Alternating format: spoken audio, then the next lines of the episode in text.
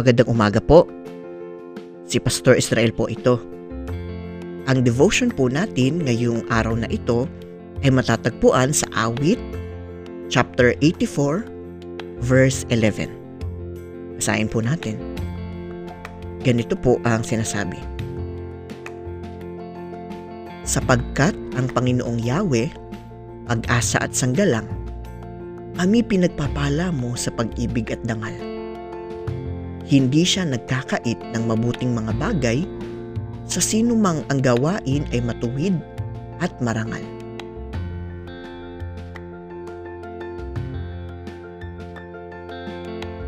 Napakabuti po ng ating Panginoon. Ayon nga po sa isang sikat na awitin, God is good all the time.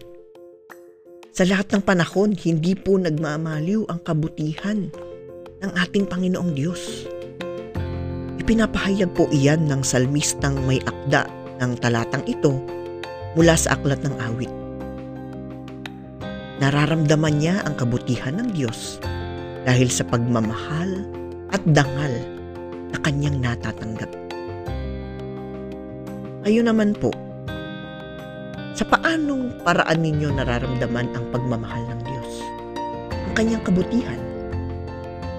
Sa gitna ng mga nangyayari ngayon sa ating paligid, nawa ay bukas pa rin po ang ating puso at isipan para makita pa din po natin kung gaano kabuti ang ating Panginoon sa ating mga buhay. Tayo po ay manalangin. O Panginoon, tunay nga po na ikaw ay mabuti. Salamat po. Nararamdaman namin ang iyong pagmamahal. Amen.